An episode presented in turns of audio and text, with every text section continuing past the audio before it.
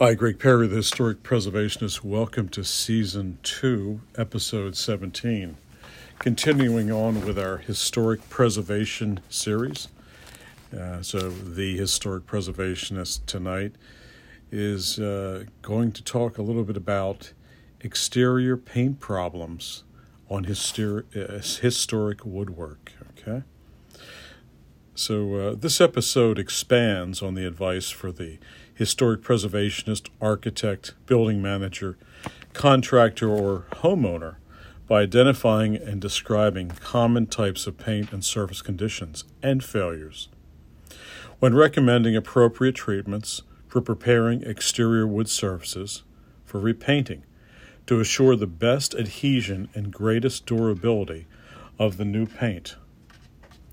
Although the brief focuses on responsible methods of paint removal, Several paint surface conditions will be described which do not secure any paint removal, and still others which can be successfully handled by limited paint removal. In all cases, the information is intended to address the concerns related to exterior wood. I will also be generally assuming that, because houses built before 1950 involve one or more layers of lead based paint, the majority of conditions warranting paint removal will mean dealing with toxic substances along with dangers of the paint removal tools and chemical strippers themselves. So let's talk about purposes of exterior paint. What does it serve to protect a historic house? Paint applied to exterior wood must withstand yearly extremes of both temperature and humidity.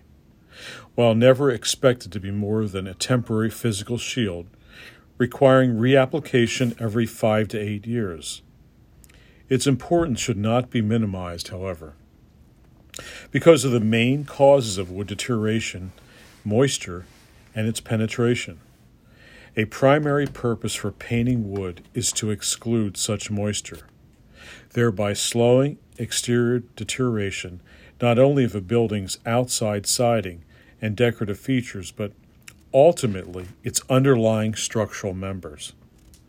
Another important purpose for painting wood is, of course, to define and accent architectural features and help to improve the appearance of the dwelling. So, how to treat paint problems on historic buildings? The exterior paint is constantly deteriorating through the processes of weathering. But in a program of regular maintenance, assuming all other building systems are functioning properly, surfaces can be cleaned, lightly scraped, and hand sanded in preparation for a new finish coat. Unfortunately, these are ideal conditions. More often, complex maintenance problems are inherited by owners of historic buildings, including areas of paint that have failed beyond the point of mere cleaning scraping, and hand sanding. Although much so called paint failure is attributable to interior or exterior moisture problems or surface preparation and application mistakes with previous coats. Although paint problems are by no means unique to historic buildings, treating multiple layers of hardened, brittle paint on complex ornamental and possibly fragile exterior wood surfaces necessarily requires an extremely cautious approach. So, in the case of recent construction, this level of concern is not needed because the wood is generally less detailed and, in addition, retention of the sequence of paint layers as a partial record of the building's history is not an issue at all.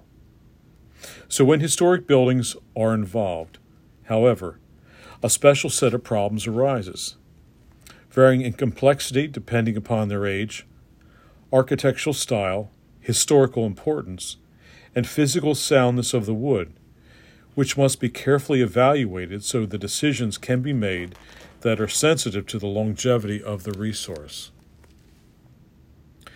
So let's talk about justification for paint removal.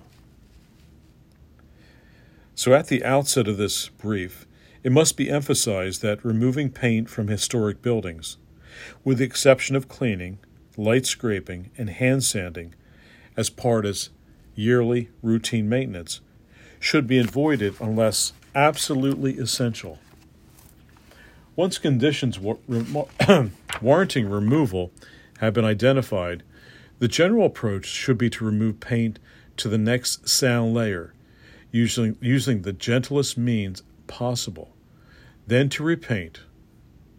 Practically speaking, as well, paint can adhere to or just effectively to existing paint as to bare wood, providing the previous coats of paint are also adhering uniformly and tightly to the wood and the surface is properly prepared for repainting. Cleaned of dirt and chalk and dulled by sanding.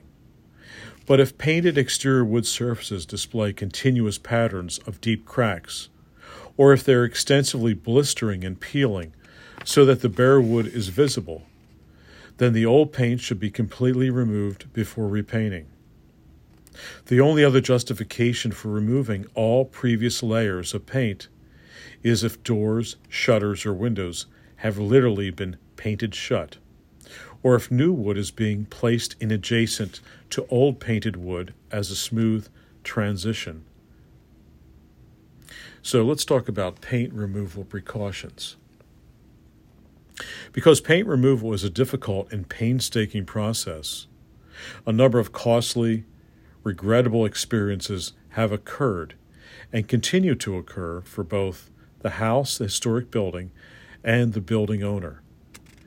Historic buildings have been set on fire with blowtorches, wood irreversibly scarred by sandblasting, or by harsh mechanical devices such as rotary sanders and rotary wire scrapers, and layers of historic paint inadvertently and unnecessarily removed. In addition, property owners using techniques that substitute speed for safety have been injured by toxic lead vapors or dust by the paint that they were trying to remove, or by misuse of the paint removers themselves. Owners of historic properties considering paint removal should also be aware of the amount of time and labor involved. While removing damaged layers of paint from a door or porch railing may be readily accomplished within a reasonable period of time, by one or two people.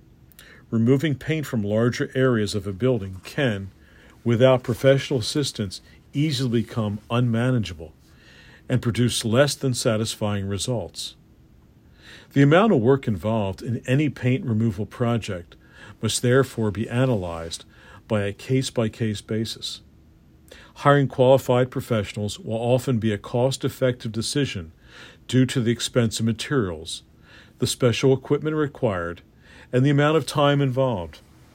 Further, paint removing companies experienced in dealing with the inherent health and safety dangers of paint removal should have purchased such protective devices as are needed to mitigate any dangers and should be aware of state or local environmental and or health regulations for hazardous waste removal.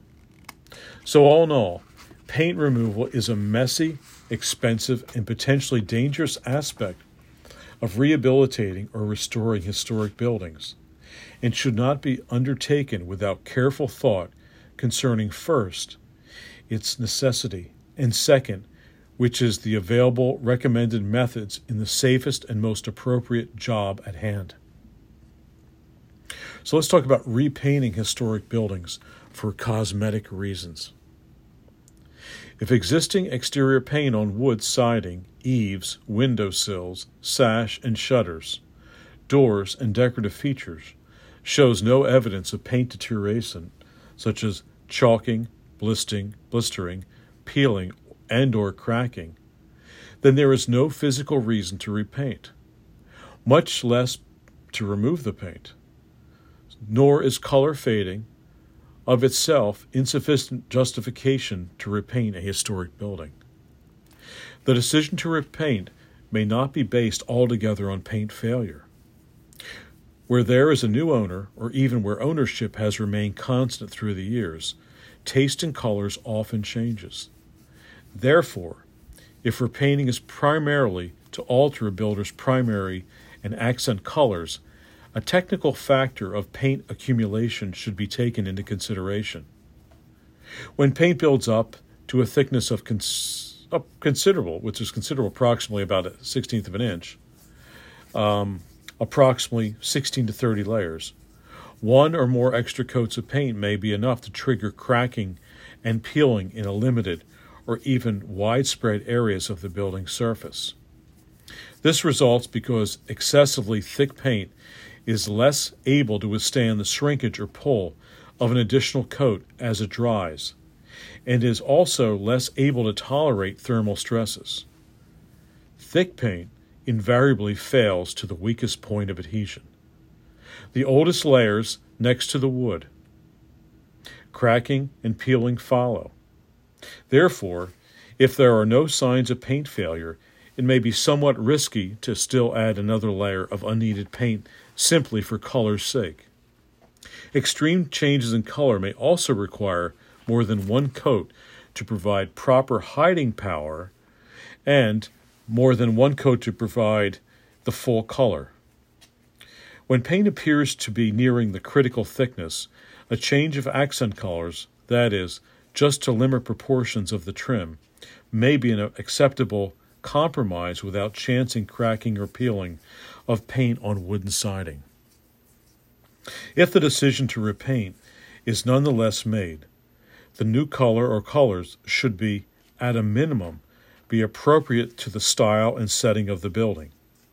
On the other hand, where the intent is to restore or accurately reproduce the colors originally used, or those from a significant period in the building's evolution, they should be based on the results of a paint analysis. Identification of exterior paint surface conditions and recommended treatments. So, it is assumed that a preliminary check will already have been made to determine first that the painted exterior surfaces are indeed wood and not stucco, metal, or other wood substitutes. And second, that the wood is not decayed, so that repainting would be superfluous. For example, if any area of bare wood, such as window sills, has been exposed for a long period of time to standing water, wood rot is a strong possibility. Repair or replacement of deteriorated wood should take place before painting.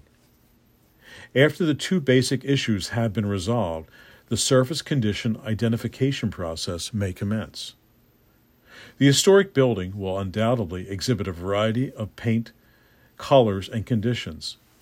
For example, paint on the wooden siding and doors may be adhering firmly, paint on the eaves peeling, and paint on the porch, balusters, and windowsills cracking and alligatoring. The accurate identification of each paint problem is therefore the first step in planning an appropriate overall solution. Paint surface conditions can be grouped according to their relative severity. Class 1. Conditions include minor blemishes or dirt collection and generally require no paint removal. Class 2 conditions include failure of the top layer or layers of paint and generally require limited paint removal. In Class 3, conditions include substantial or multiple layer failure and generally require total paint removal. It is precisely because conditions will vary at different paint or different points on the building that a careful inspection is critical. Each item of painted exterior woodwork, for example, siding, doors, windows, eaves, shutters, and decorative elements, should be examined early in the planning phase and surface conditions noted as well. So let's talk about Class 1 exterior surface conditions, which generally require no paint removal. And these include, as we just said, dirt, soot, pollution, cobwebs, insect cocoons, etc. Cause of condition. In basically, let's call it environmental grime or organic matter that tends to cling to painted exterior surfaces, and in particular, protective surfaces such as eaves do not constitute a paint problem unless paint over rather than removed prior to repainting. If not removed, the surface deposits can be a barrier to proper adhesion and cause peeling. So let's talk about the recommended treatment for such. Most surface matter can be loosened by a strong direct stream of water from a nozzle or garden hose. Stubborn dirt and soot will need to be scrubbed off using one half cup of household detergent in a gallon of water with a medium soft bristle brush. The clean surface should then be rinsed thoroughly and permitted to dry before further inspection to determine if repainting is necessary. So let's do this quite often. Cleaning provides a satisfactory enough result to postpone painting for up to one to two years. So let's talk about um, another recommended treatment. So, solvent blistered areas.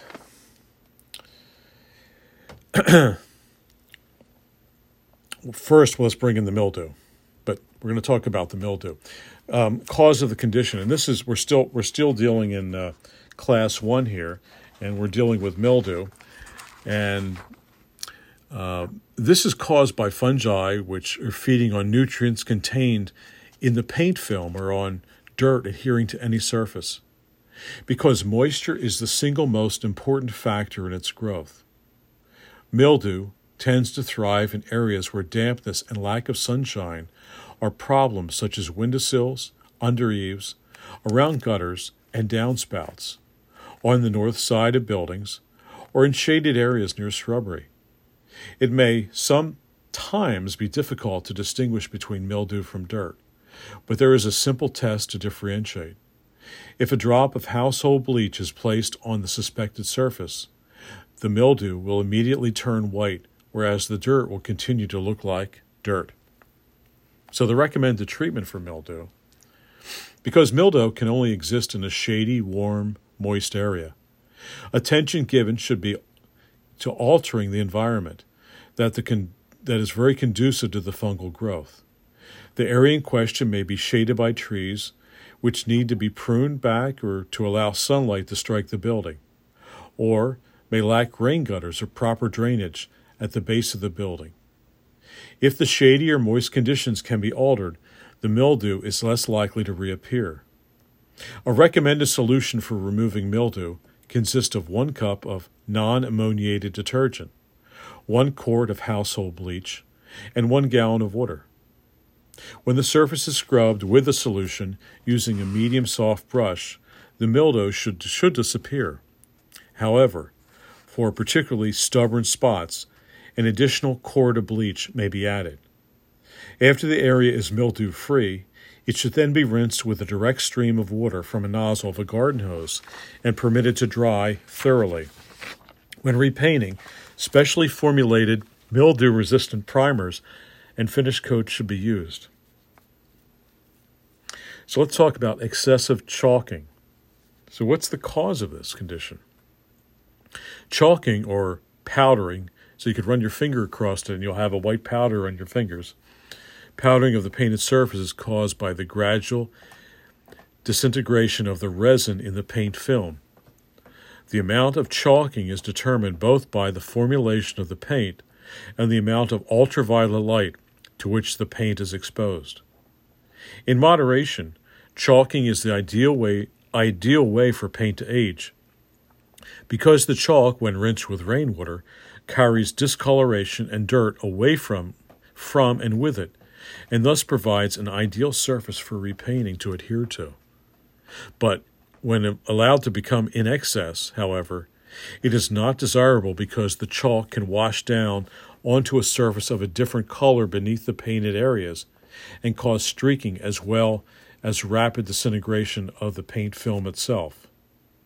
Also, if a paint contains too much pigment for the amount of binder, as the old white lead carbonate oil paints often did, excessive chalking can thus result. So, the recommended treatment for chalking the chalk should be cleaned off with a solution of one half cup of household detergent into one gallon of water, using a medium soft bristle brush.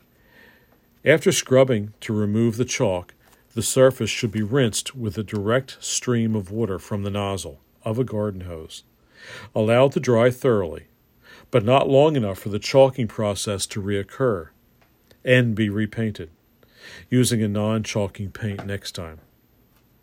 So let's talk about staining, the cause of the condition of paint staining. The staining of paint coatings usually results from excess moisture reacting with materials within the wood substrate. There are two common types of staining, neither of which requires any paint removal. The most prevalent type of stain is due to the oxidation or rusting of iron nails or metal, iron, steel, or copper, anchorage type devices.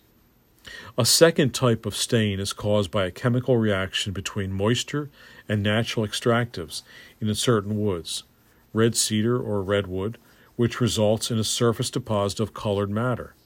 This is most apt to occur in new replacement wood within the first 10 to 15 years. Recommended treatment. In both cases, the source of the stain should first be located and the moisture problem corrected thereof. When stains are caused by rusting of the heads of nails used to attach shingles or siding to the exterior wall, or, or used to attach shingles uh, that become the nails start to become rusting or oxidizing, and ox- any other oxidizing iron or steel or copper anchorage devices adjacent to the painted surface.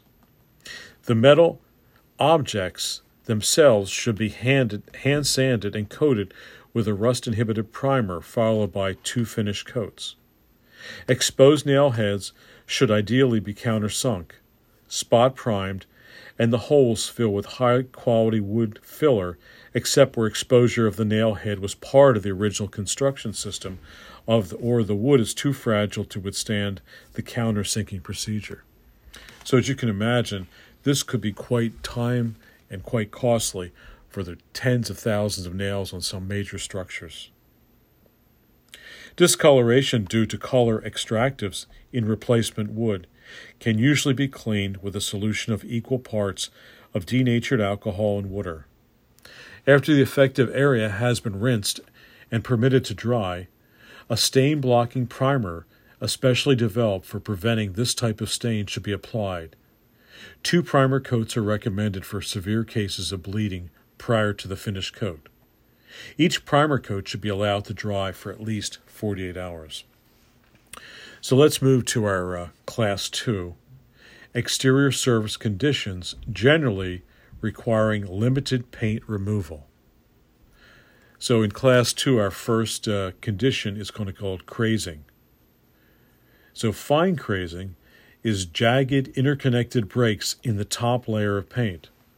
This results when paint that is several layers thick becomes excessively hard and brittle with age, and is consequently no longer able to expand and contract with the wood in response to changes in temperature and humidity. As the wood swells, the bond between the paint layers is broken and hairline cracks appear. Although somewhat more difficult to detect as opposed to other more obvious paint problems, it is well worth the time to scrutinize all surfaces for crazing. If not corrected, exterior moisture will enter the crazed surface, resulting in further swelling of the wood and, eventually, deep cracking and alligatoring. A Class 3 condition which requires total paint removal if this was the case. So let's talk about recommended treatments. Crazing can be treated by hand or mechanical sanded surfaces, then repainting. Although the hairline cracks may tend to show through the new paint, the surface will be protected against exterior moisture penetration. So let's talk about another instance in Class 2 intercoat peeling.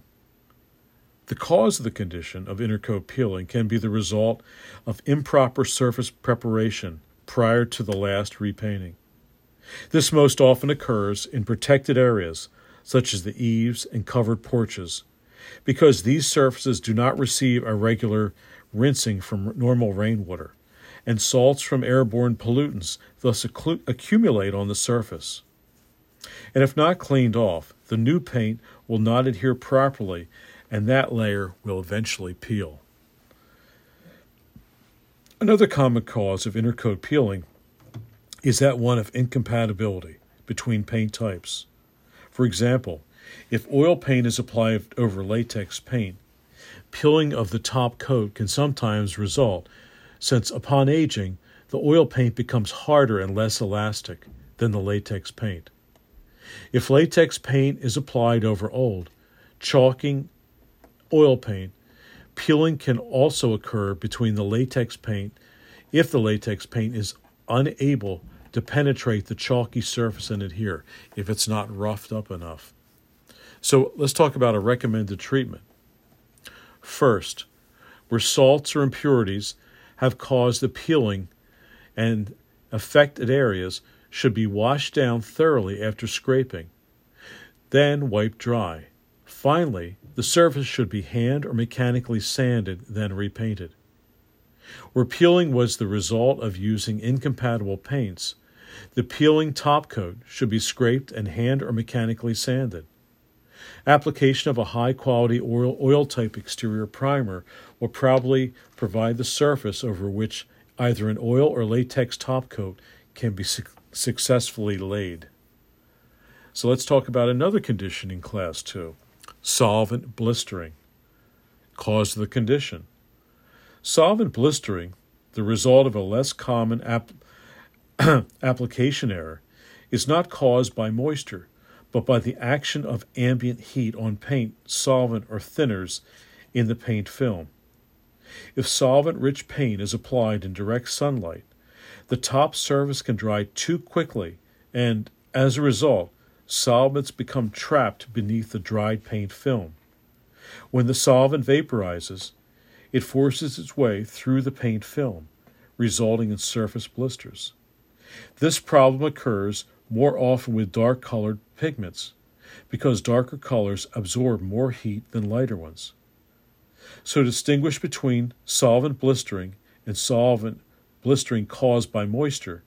A blister should be cut open if another layer of paint is visible, then solvent blistering is likely the problem, whereas the bare wood is revealed. Moisture is probably to blame.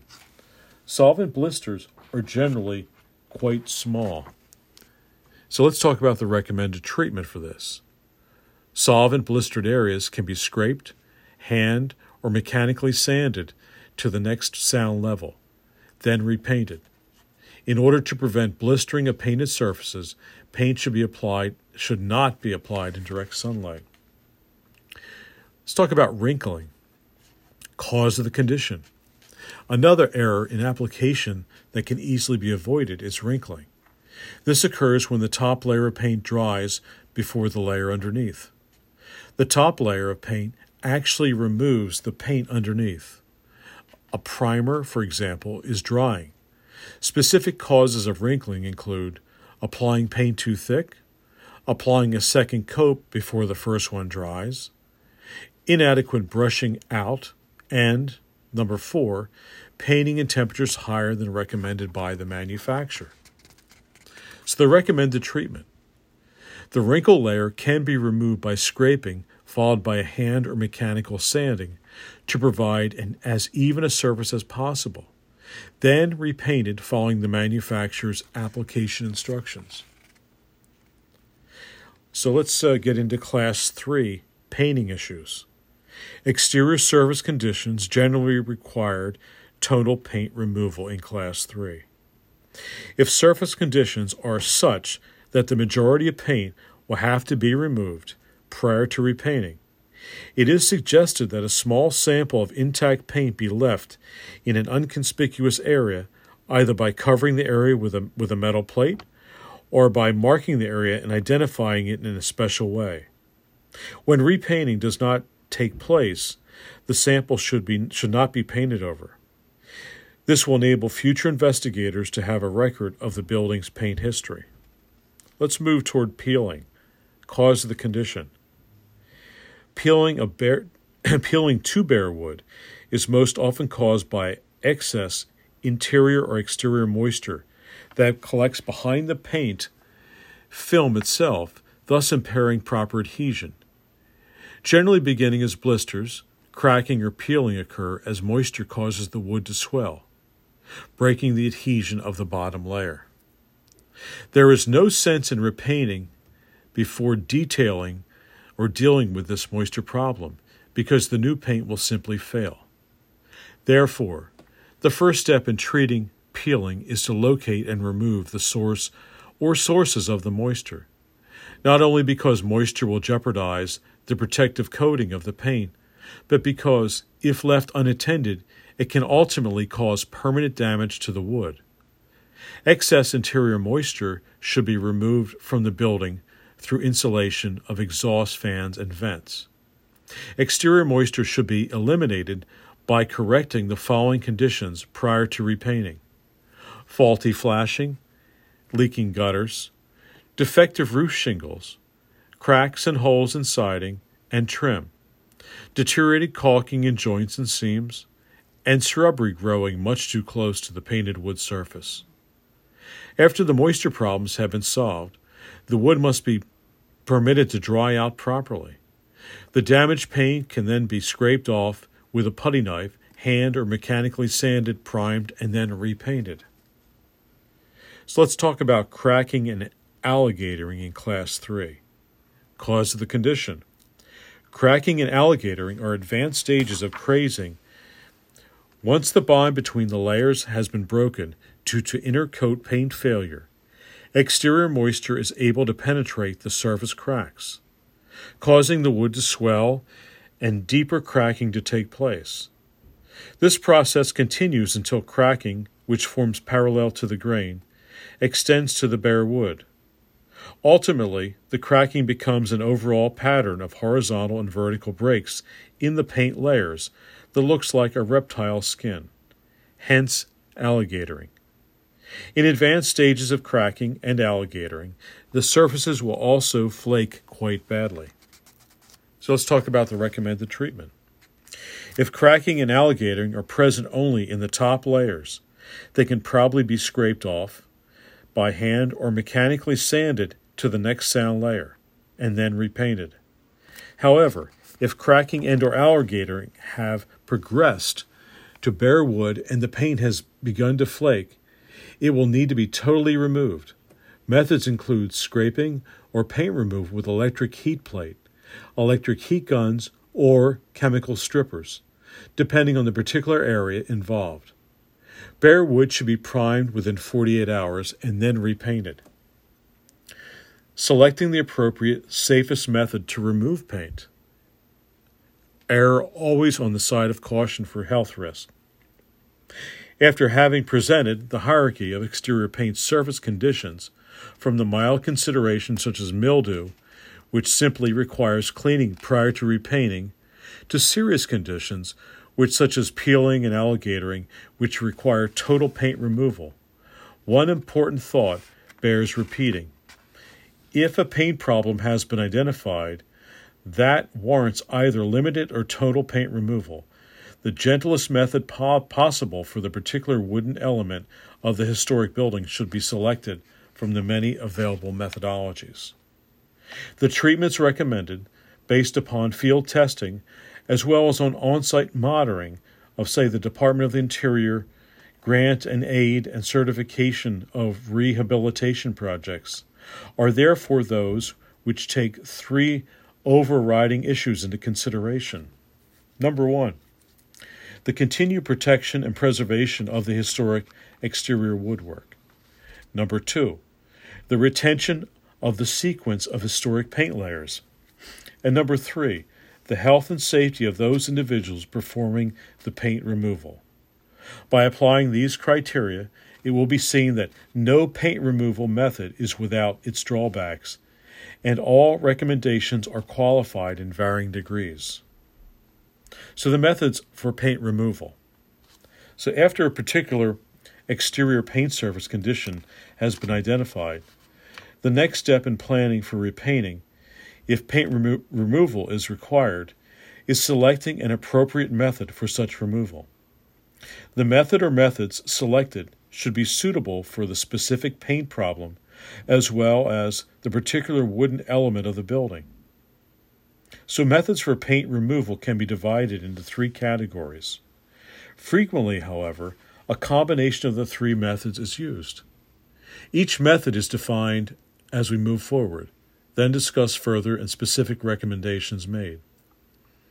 Abrasive or abrading, the paint surface by manual and or mechanical means such as scraping and sanding, generally used for surface preparation and limited paint removal. It'd be very difficult to do a whole house this way.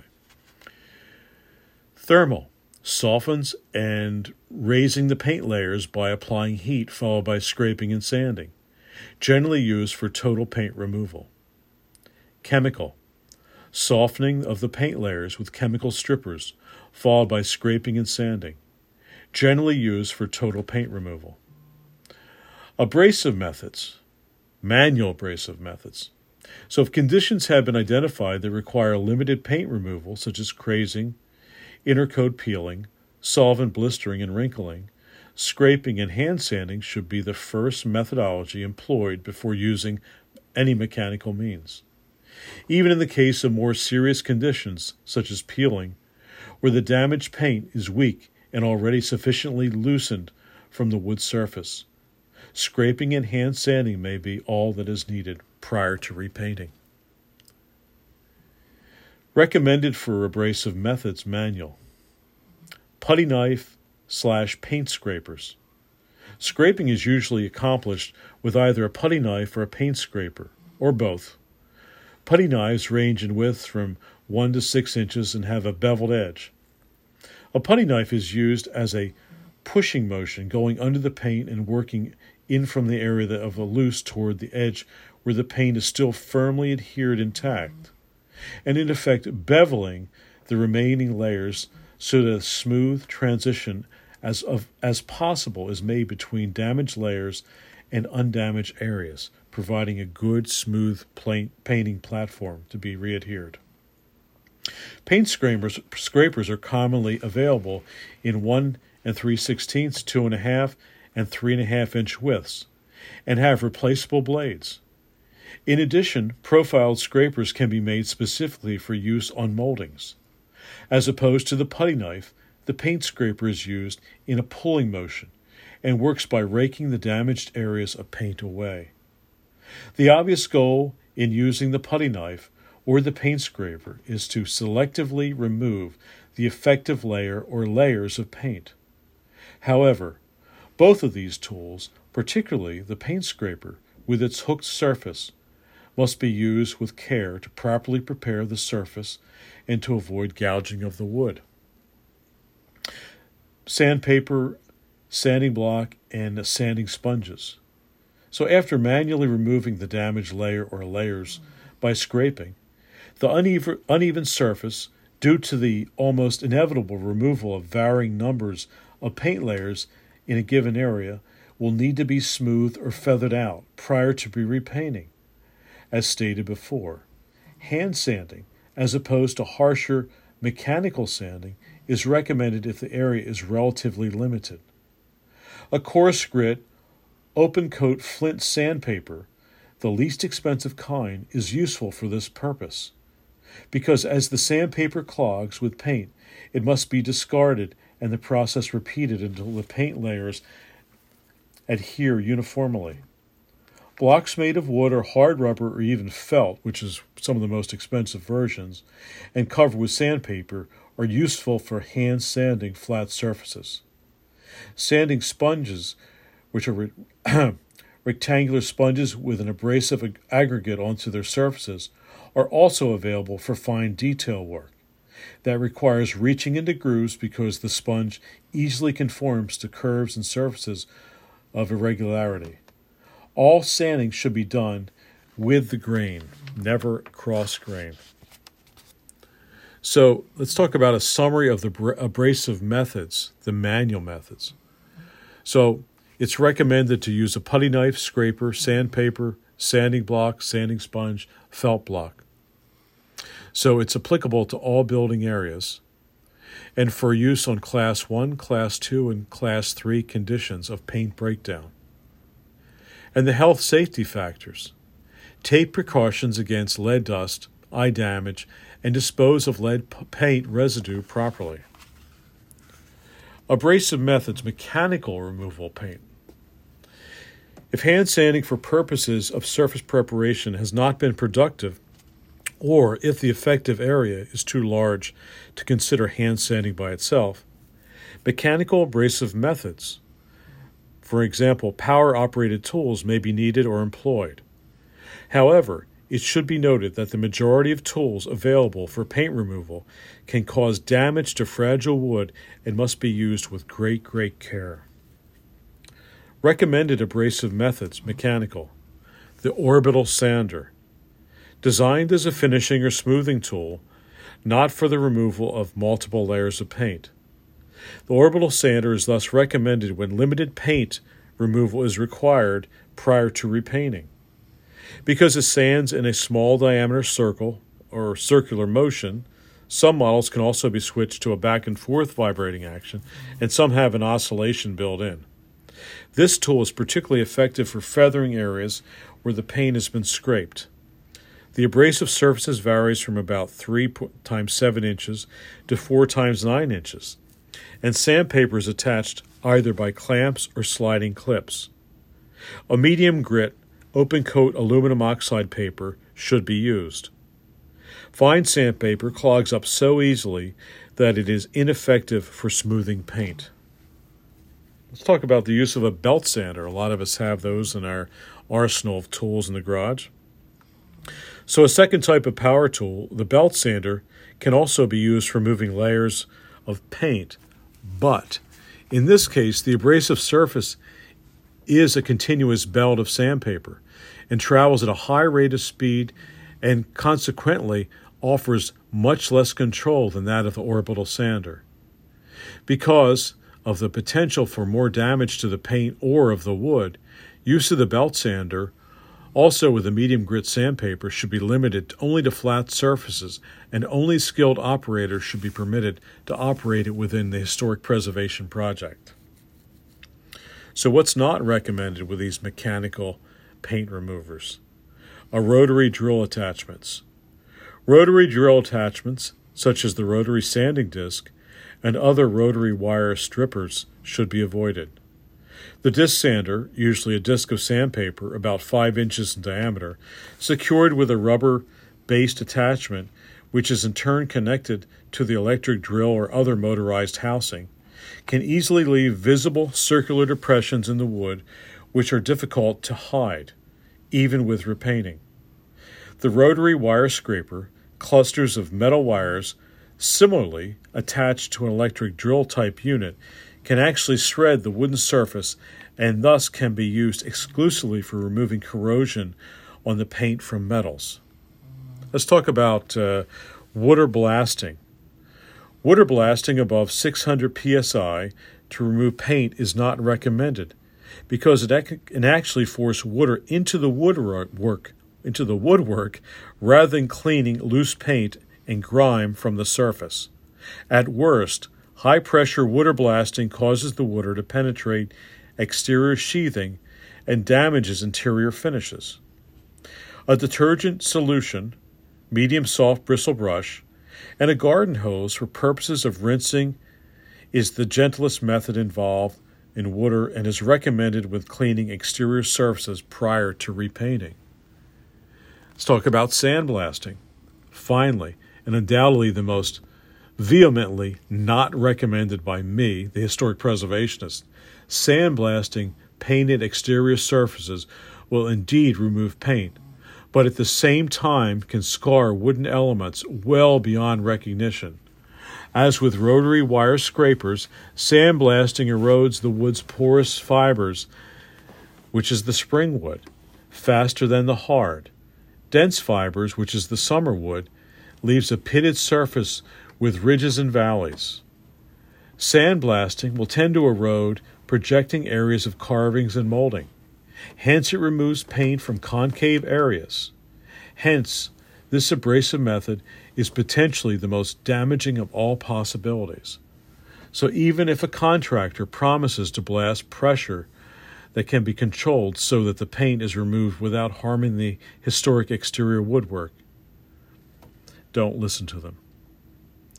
So let's do a summary of the abrasive methods in the mechanical removal of paint. So what's recommended? An orbital sandal, sander, belt sander, and very skilled operators for both. Applicable areas for, for using this on buildings, flat surfaces, for example, sidings, eaves, doors, and windowsills. For use on Class 2 and Class 3 conditions, it's excellent. The health and safety factors Take precautions against lead dust and eye damage. Dispose of lead paint residue properly. And this type of mechanical heavy uh, remediation um, does not recommend using rotary drill attachments, high pressure water blasting, and or sandblasting. Let's talk about thermal methods. Where exterior surface conditions have been identified that warrant total paint removal, such as peeling, cracking, or alligatoring, two thermal devices, the electric heat plate and the electric heat gun, have proven to be quite successful for use on different wooden elements of a historic building. One thermal method, the blowtorch, is not recommended because it can scorch the wood or even burn the building down. So, recommended thermal methods the electric heat plate. The electric heat plate operates between 500 and 800 degrees Fahrenheit not hot enough to vaporize lead paint. Using about 15 amps of power, the plate is held close to the painted surface until the layers of paint begin to soften and blister. Then removed to an adjacent location on the wood while the softened paint is scraped off with a putty knife. It should be noted that the heat plate is most successful when the paint is very thick.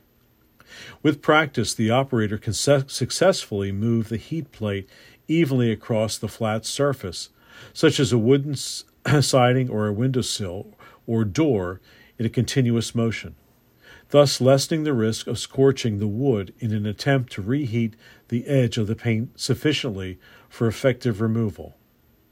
Since the electric heat plate's coil is red hot, extreme caution should be taken to avoid igniting clothing or burning the skin. If an extension cord is used, it should be a heavy duty cord with a three prong, a three prong ground um, to cause, you know, to reduce any chance of electrical fire. Therefore, it is recommended that this implement be used with a single circuit and that a fire extinguisher always be kept quite close at hand just in case. And coming to the end here, let's talk about the electric heat gun. The electric heat gun or electric hot air gun looks like a handheld hair dryer with a heavy duty metal case. It has an electrical resistance coil that typically heats between 500 and 750 degrees Fahrenheit, and again uses about 15 amps of power, which requires a heavy duty extension cord. There are, though, some heat guns to operate at higher temperatures, but they should not be purchased for removing old paint because of the danger of the lead paint vapors. The temperature is controlled by a vent on the side of the heat gun. When the vent is closed, the heat increases. A fan f- forces a stream of hot air against the painted woodwork, causing a blister to form. At that point, the softened paint can be peeled back with a putty knife. It can be used to the best advantage when a panel door was originally varnished, then painted a number of times. In this case, the paint will come off quite easily, often leaving an almost pristine varnished surface behind. Like the heat plate, the heat gun works best on heavy duty paint buildup. It is, however, not very successful on only one or two layers of paint or on surfaces that have quickly only been varnished recently. The varnish simply becomes sticky and the wood scorches. Although the heat gun is heavier and more tiring to use than the heat plate, it is particularly effective for removing paint from detail work because the nozzle can be more limited than the heat plate, and the most successfully used in conjunction with the heat plate. For example, it takes about two or three hours to strip a panel door with a heat gun. But if used in com- combination with a heat plate for the large flat area, the time can usually be cut in half. Although the heat gun seldom scorches wood, it can cause fires, like a blowtorch can, if aimed at a dusty cavity between the exterior sheathing and siding and interior lath and plaster. A fire may smolder for hours before flames break out through the surface. Therefore, this thermal device is best suited for use on solid decorative elements, such as molding, balusters, fretwork, and gingerbread work. So let's talk about those blow torches, which these are absolutely not recommended. Blow torches, such as handheld propane or butane torches, were widely used in the past for paint removal because their thermal devices, other thermal vices uh, that we just talked about, are not available. So, with this technique, the flame is directed toward the paint until it begins to bubble and loosen from the surface. Then the paint is scraped off with a putty knife. Although this is a relatively fast process, at temperatures between 3200 and 3800 degrees Fahrenheit, the open flame is not only capable of burning a careless operator and causing severe damage to eyes and skin, but it can also easily scorch or ignite most wood. The other fire hazard is more insidious. Most frame buildings have an airspace between the exterior sheathing and the siding, an interior lath and plaster. This cavity usually has accumulation of dust, which is also easily ignited by the open flame of a blowtorch. Finally, lead based paints will vaporize at high temperatures, resulting in releasing toxic fumes that can be unknowingly inhaled. Therefore, because both the heat plate and the heat gun are generally safer to use, that is, the risks are much more controllable, the blowtorch should definitely be avoided at all costs. So, a summary of thermal methods recommended is the electric heat plate and the electric heat gun. Applicable, applicable areas of building the electric heat plate, flat surfaces such as siding, eaves, sash, sills, doorways. Electric heat gun is solid decorative moldings, balustrades, fretwork, and or gingerbread. Much more, uh, you know, it's much more variable and for use basically the thermal methods are for class 3 conditions as we said and the health and safety factors so take precautions against eye damage and fire dispose of lead paint residue properly not recommended is the blowtorch let's talk about chemical methods for a minute so with the availability of effective thermal methods for total paint removal the need for chemical methods in the context of preparing historic exterior woodwork for repainting become, becomes quite limited. Solvent based or caustic strippers may, however, play a supplemental role in the number of situations, including removing paint residue from intricate decorative procedures, or in cracks or hard to reach areas such as the heat gun has not been completely effective.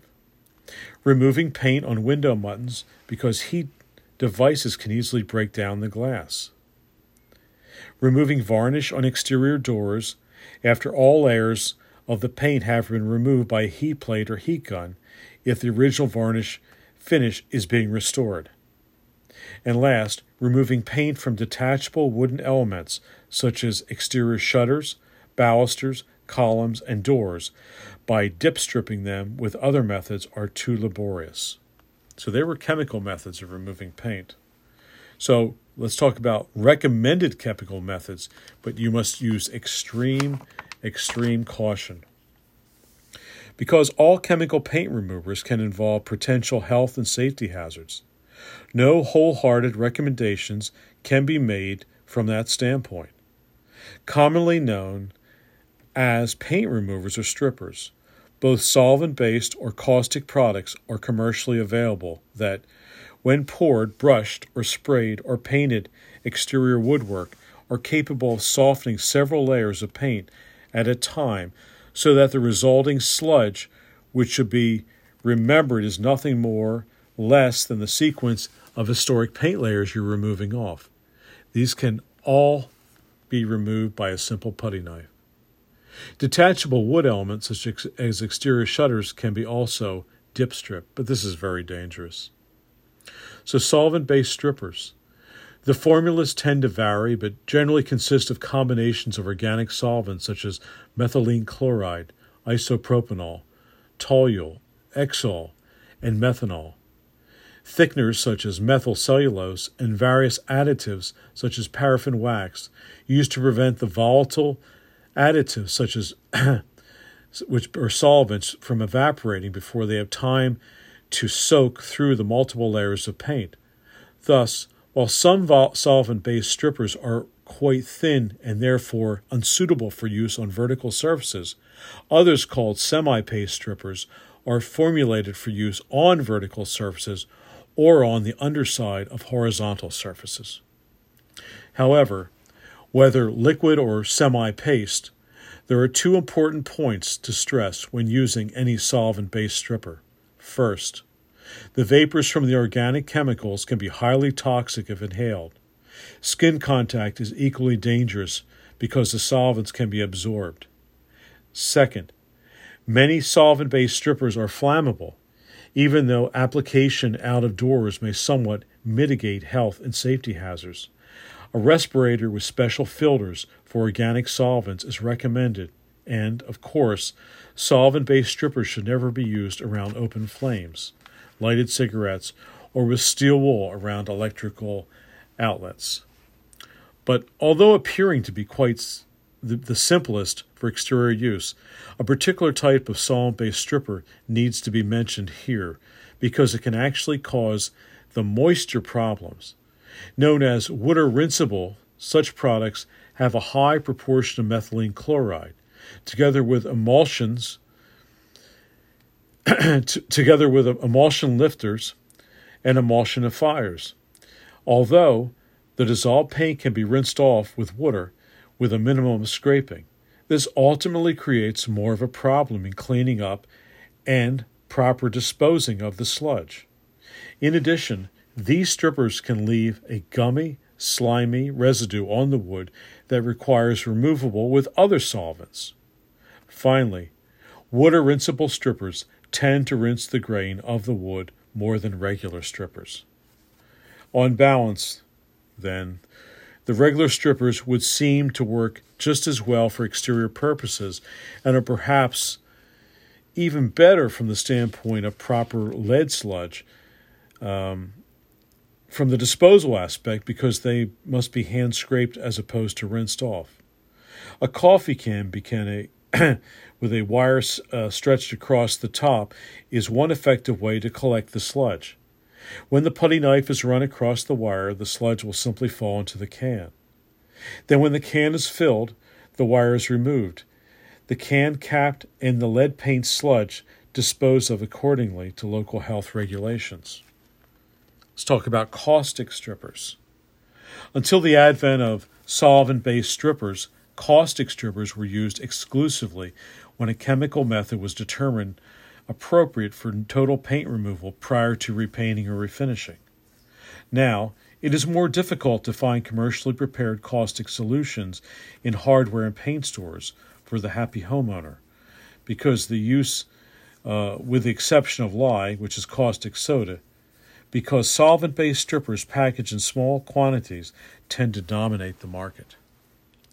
So, most commercial dip stripping companies, however, continue to use variations of the caustic bath process because it's still the cheapest method available for removing paint. Generally, dip stripping should be left to professional companies because caustic solutions can dissolve skin and permanently damage the eyes as well as present serious disposal problems in large quantities. If exterior shutters or other detachable elements are being sent out for stripping in a caustic solution, it is wise to see examples of the company's finished work. While some companies do a first rate job, others can leave a residue of paint in carvings and grooves. Wooden elements may also be soaked too long so that the wood sanding, much wood sanding is required later on. In addition, assurances should be given by these companies that the caustic paint removers will be neutralized with a mild acid solution or at least thoroughly rinsed with water after dipping. A caustic residue makes the wood feel quite slippery. If this is not done, the lye residue will continue and it will actually relieve the new paint that's put on and cause it to fail rather quickly.